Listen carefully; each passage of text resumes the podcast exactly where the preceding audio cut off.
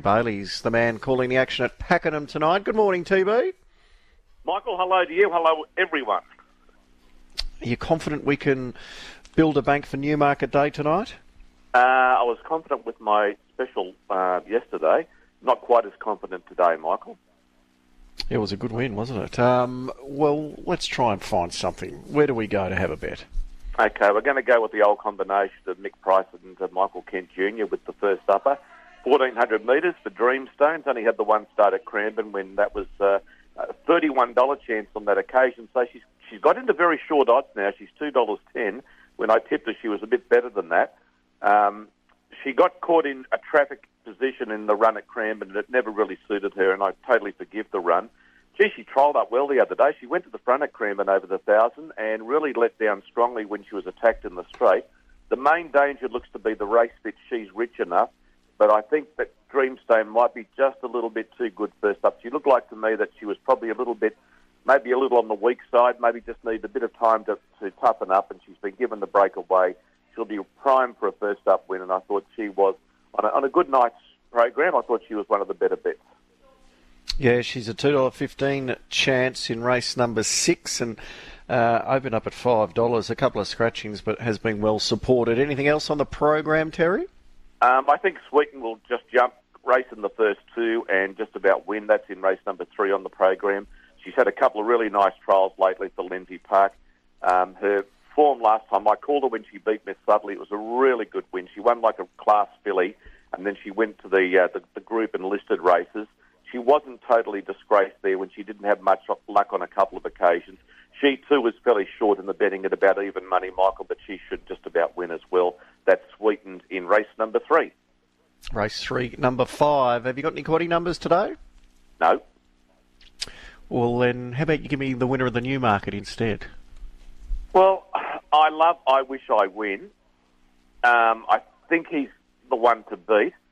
So I'm going to have a little saver on the stablemate Chain of Lightning as well at a big price. But i am happy to go with the favourite. I wish I win. I didn't. I missed the seven dollars prior to uh, his win in the uh, or his first up run in the Lightning. I just think he's a really good horse at around you know 12 to 1600 metres. One of the better horses in the country. I think he'll take a power of beating. But he's found his price now, Michael, hasn't he? Yeah, he's uh, he's four dollar twenty equal favourite. The money's been coming for in secret. It'll be it'll be interesting to see what the market does on race day tomorrow. Well, the markets change dramatically, don't they? In secret, like she has that huge win at um, in the three-year-old race during the um, the spring, and she's got no weight on her back, and she's going to get a perfect ride from the perfect gate.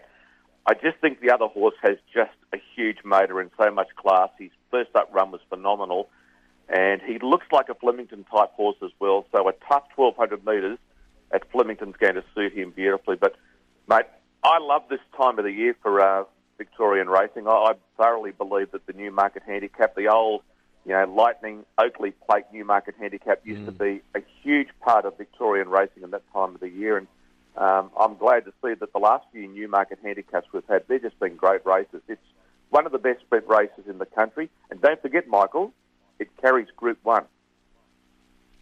It certainly does, TB. And, and that's the beauty of tomorrow's race. You've got a horse like Private Eye with Joe Pride saying, we're going to have a crack with the 58 kilos, and then you're taking on the the three year olds who have got 51 and 50 and a half, Buenos Noches, and, and in secret, it is a mouth watering contest. Well, I'll probably get myself in trouble here. I'm not a huge rep for the All Star Mile because I don't really like the concept of the race because I think it clashes with other races we have on the on the card. I think sprinting racing in Australia is our greatest forte, and I think with that Triple Crown series that we have, the Oakleigh Plate's been a great race for many, many years. I'd love to see a big bonus on those three races, and I'd love to see the Newmarket handicap worth maybe two and a half, three million dollars, mm. and make those races, and even a chance of maybe bringing the Blue Diamond and pushing it back a couple of weeks if you want to encroach on Sydney, which gets the bad weather at this time of the year, generally speaking. Then you can have a real stance here in Victoria. I think the Autumn Carnival is a little hidden gem.